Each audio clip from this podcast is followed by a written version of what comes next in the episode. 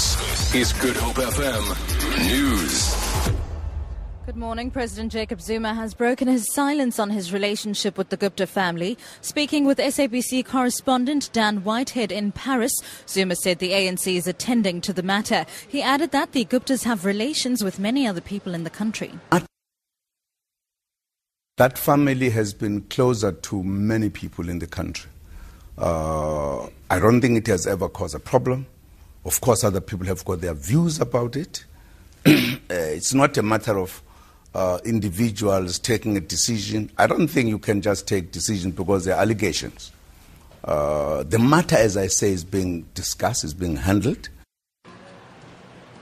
The 17 year old teenager arrested for the kidnapping of 10 day old a 10 day old baby in Worcester is expected to appear in the town's magistrates court today. The case was postponed earlier this month for the accused to apply for legal aid and for the state to complete its investigation. The baby was taken from the maternity ward of the Boland Hospital late last month. Two suspects were arrested, but one has been released due to insufficient evidence. Baby Sergio Strydom was safely returned to his parents days after the incident. Proceedings will be held in camera as the suspect is a minor.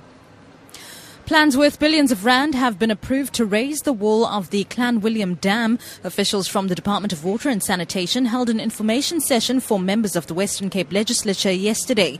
The dam wall will be lifted by 13 metres to maximise the rainwater collected in the catchment area. This is part of a multi-million rand presidential infrastructure project. Part of the development around the dam includes moving a part of the N7 highway at a cost of a million rand. The project manager, Leonardo Harman, says the dam will be completed in 2019.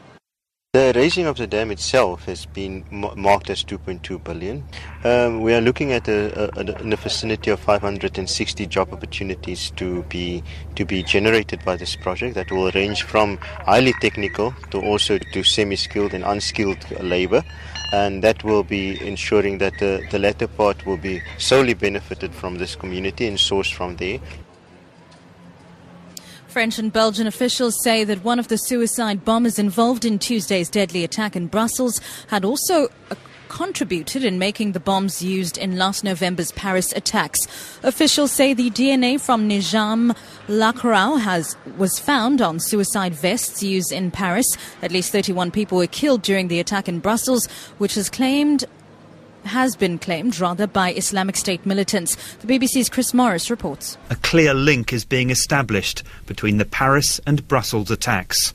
And the French Prime Minister Manuel Valls, visiting Brussels, said Europe was at war and it had to unite. Against us, we have a terrorist organization with its strike forces, its strongholds, its resources, its affiliates, and cells hiding in our society. We are at war a war has been declared against us. The attacks are not just the work of isolated cells, it would appear, but of a network of violent militants based in Europe who will be trying to strike again.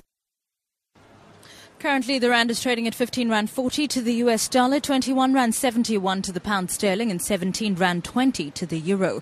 Gold is trading at $1,217 an ounce, and the price of Brent crude oil is at $40.43 a barrel. For Good Hope FM News, I'm Sibs Matiela.